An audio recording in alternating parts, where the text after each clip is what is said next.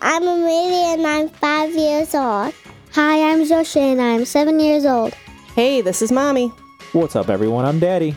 And you're listening to It's movie night. And this week we watched The Goonies.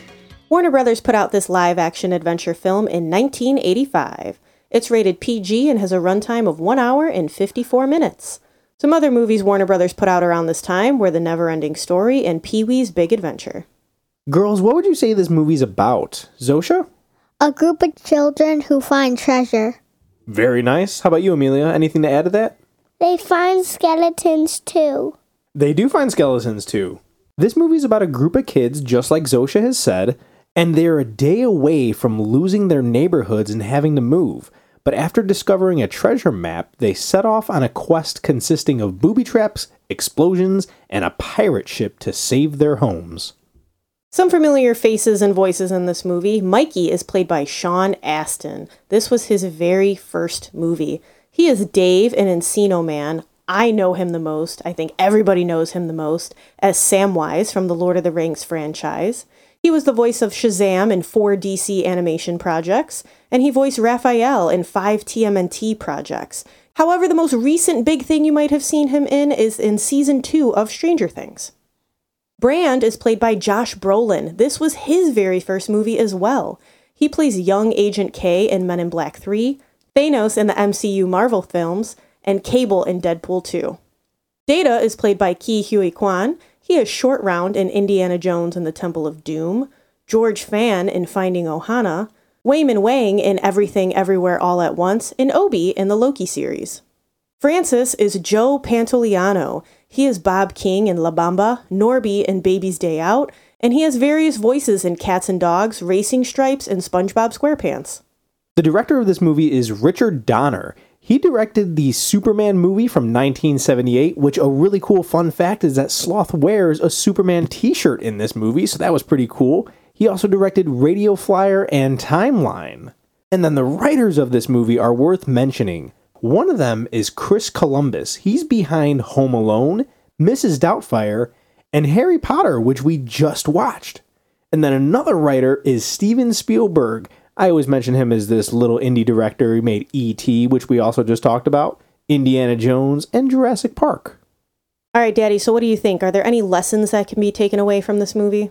I do, and one of them in particular is like the class system in this movie is to not be stingy. Don't be greedy. There's people in this movie that are super like just stuck up. Troy. Yes, Troy and his dad. They think that they're better than everybody because they come from money or they're going to be taking over these houses and all these other kids in this movie, this is all they have. They have their friends and their neighborhood and their schools and they're going to have this taken away by the rich snobs. So, yeah, one of the lessons is don't be snobby. I agree with that. You should take away to to be kind to others, no matter what class that they come from. Um, but on a less serious note, my lesson is that 80s parents are wild, man. These kids disappear for an entire day. They're just doing whatever they want, running in and out of people's houses. Like, don't get me wrong, when I was younger, yeah, it was like the early 2000s, but we still ran in and out of each other's houses. But we didn't just disappear for hours on end. I was I certainly wasn't under the town in tunnels. Well, I mean, I had said earlier that Steven Spielberg was one of the writers for this, and he also wrote and directed E.T., which also has a bad bomb, so it shouldn't surprise us. And I'm not saying that 80s moms were bad moms. It was definitely a different time. It's just for today's standards, we're like, what is going on? I couldn't imagine leaving my kids just unattended for hours on end. No, not at all. And speaking of those kids, did you have a favorite character out of any of these kids? I did. I really liked Mikey. I think Sean Astin hmm. nailed it, but Mikey just has such a kind heart. He never gives up, and he's just silly and dorky, but he owns it. He knows who he is. He loves his friend group. He still loves his brother, even though he's like, oh, you know, this tough guy, blah blah blah. Like Yeah. I, I just really relate to Mikey. Brand is great as well. He is. He's a good older brother. He is. He he's, he sticks up for him, and he just comes out of nowhere. You think that he's going to be scolding Mikey, and he does at first, but he's right behind him the entire time. So they have a good dynamic. So I feel like I have to look up if Steven Spielberg has an older brother because that goes back to E.T. E.T. had an awesome older brother in it, and so did this movie. Very true. Who was your favorite character? My favorite character was Data. I've always loved his character from the first time I saw this movie, and it was just I was never a James Bond fan, and James Bond is very much who he tries to be like with making gadgets and stuff in the movie. And I just always thought that his gadgets were so cool, even though they'd be silly and they don't really work all the time for him. I just always thought he was he was clever. He was going to go somewhere one day. That's for sure. Those gadgets may have started off silly, but one day you're like, Data's going to rule the world, man. yeah. Was Data in any of your favorite scenes or parts of the movie? Yeah, Data's definitely in one of my favorite parts. So my favorite parts of this movie were always the booby traps that happen. Yeah. Um, so the first one is like those rocks that fall from the ceiling. Spoilers, people. Um, and then they also go to the piano playing, and the piano playing was super creepy because there's no way that I would ever get through any of that. No, it's stress. You feel the stress off Andy too when she's like, "Guys, I took piano when I was I think she said she was 3 or 4." Yeah. And I'm like, "Hats off to you cuz I'd be like, I know face, but I don't know what keys that is. I just remember face from the inside of music reading. I would I'd be gone. I don't even know faces. I feel like you just made that up right now. I'd fall. Like no, like the inside of the music readings, you know how there's like four lines? I know it's F E. oh, okay, gotcha. But I don't remember if it's up or down. So yeah, no, I would be I would fall to my death. And then there's the triple stones booby trap where they like put this key into the wall and they turn it counterclockwise and then Data falls, but he uses one of his gadgets and it's the it's the uh, teeth, the chattering teeth, and they grab on and he Save him. bungees, they save him. Yeah, so that part was always one of my favorite parts as well. And yeah, that was Data.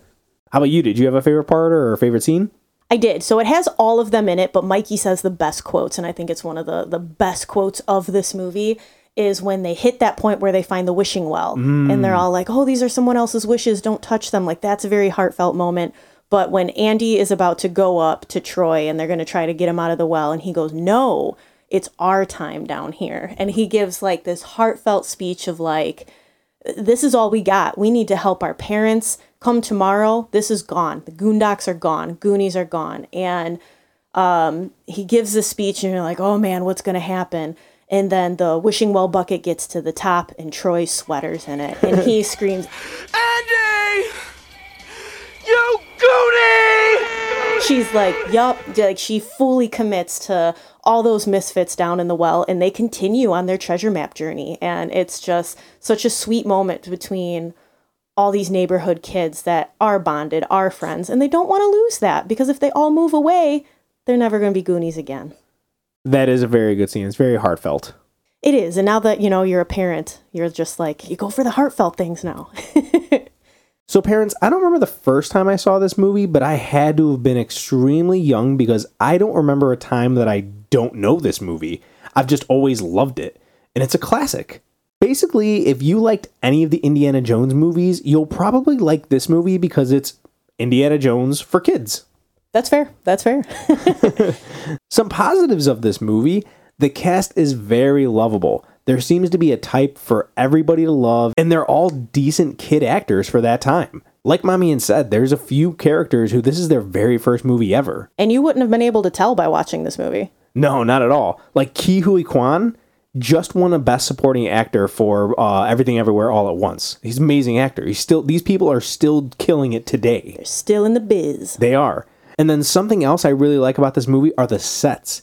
The old restaurant with the scary basement, all the different tunnels with the booby traps, the giant pirate ship are all just so detailed and they really add to the story. That that pirate ship cave is just amazing. Every time I'm like, I want to jump off the plank into the water. That looks like a fun day. Uh, yeah, our friend Adam just posted on their Does It Hold Up website a Did You Know fact about that pirate ship and how Steven Spielberg and Richard Donner kept it a secret. They didn't want the kids to see how massive this pirate ship was, and it was all genuine reactions from these kids. So it shows that these sets were amazing. Attention to detail gets you everywhere. Very much so. Some negatives, though. I'm not sure if it's a writing or a pacing issue, but it takes about 45 minutes, half the movie, before they actually get to the treasure hunting portions. I get that it needs to have the setup of they need money and who the characters are, but it's half the movie. Another big negative is the bullying. I'm sure mommy's to address some of this in a moment, but the truffle shuffle scene, which happens to be one of the most iconic scenes in this movie, was one that I loved as a kid. And I watched it this time and I cringed. It was just so rude, and I can't believe that they got away with this at that time. As for an age recommendation, like I said, I loved this movie as a kid and I understood it at a very young age, but our girls seemed to be slightly bored with it, especially the first half. And with kids today who typically have parents that screen movies first, I'm going to go with a 9 and up. I can agree on the nine and up. And going back to parents screening this movie, if you're on the edge about it, I recommend watching this movie alone beforehand because here's some parental guidance for you. Language is moderate to excessive depending on your opinion. They use the slang term for poop 15 times. There's also a slew of other words, but none of the top words, if you will, are ever said. Violence, most of this movie is violent. Mm-hmm. The Fratelli family is vicious towards each other and the kids. There's kidnapping, swords held to throats, guns, threats of dismemberment, the list goes on. However, nothing major is shown outside of the dude in the freezer Chunk discovers. It's mainly threats and near misses. We see our main characters get scraped up and fall, but there's zero gore. Girls, was there anything scary in the Goonies? No, I don't think so. All right, Zosha, what about you, Amelia? Yeah. What scared you? When Andy was doing the piano, and then she pressed the second piano thing, and then the rocks fell. Yeah, the rock floor fell out from underneath them, and that is scary. Like I had said earlier, that scene gives you anxiety. So, although Zosha said that nothing was scary, we did notice that before Sloth is revealed to be a good guy, she was a little hesitant towards him and was kind of like, uh, what is that? because for the beginning part of the movie, he's just shown in the shadows and all he's doing is making noises and it's really creepy. Like, you don't see his face for quite a while, actually. And then personally, Mama Fratelli scares me. Like, no thanks. That that woman is not anybody I'm looking to square up with.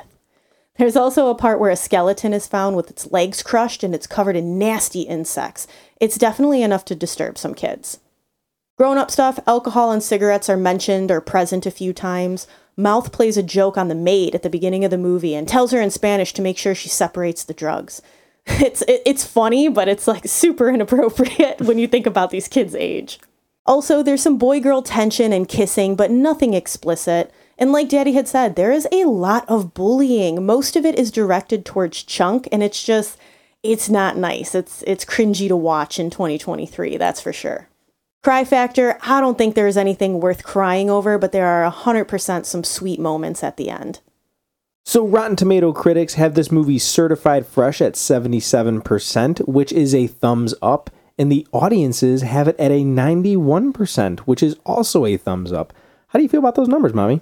very very different um, but honestly i can agree with that i feel like this is more of a fan favorite cult underground following if you will for the goonies so i would expect the audience to be higher than the critics Yeah, I can see why these numbers are the way that they are.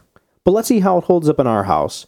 Zosha, do you give the Goonies a thumbs up, a thumbs middle, or a thumbs down? A thumbs middle. A thumbs middle? Okay. Amelia? Thumbs middle. All right, thumbs middle. How about you, Mommy? I'm gonna go thumbs middle too. I really like this movie and i think i'm more on par with the higher audience score because it's enjoyable to rewatch. But yeah there's that first 45 minutes of the movie you forget about. I feel like that core memory for us is the latter half of the movie and Yeah. once you go to watch it as a whole it kills it. It brings it down a few pegs. You would rather start it halfway through. I agree 100%. what about you? What are you going with I'm going to go thumbs middle, and it's not by much. I almost want to give it a thumbs down because it was just, there was just a lot of parts that I wasn't enjoying. Like you had said, it doesn't get good until the last half. You do need that first half, but You that need last half, explanation, yeah, yeah. but that last half is just a lot more entertaining. Yeah, and it's got good lessons in it. It's got good heart to it. So I think a thumbs down would be harsh, but hey, to each their own. It is your opinion. And if any of you would like to add the Goonies to your movie night list, it is currently available across platforms. And after watching, let us know if you give it thumbs up, thumbs middle, or thumbs down. and when you want to let us know what you think about the movie, please find us on social media. We like to post pictures of us on our movie nights, letting you know what snacks and sweets we're eating. We post a dad joke as well as a sneak peek clip theme to the episode coming out that week. It's a fun place to hang out. Our Facebook is It's Movie Night, and our Instagram is It's Movie Night Pod. Thank you for listening. Join us next week for another movie night. Bye. Yeah!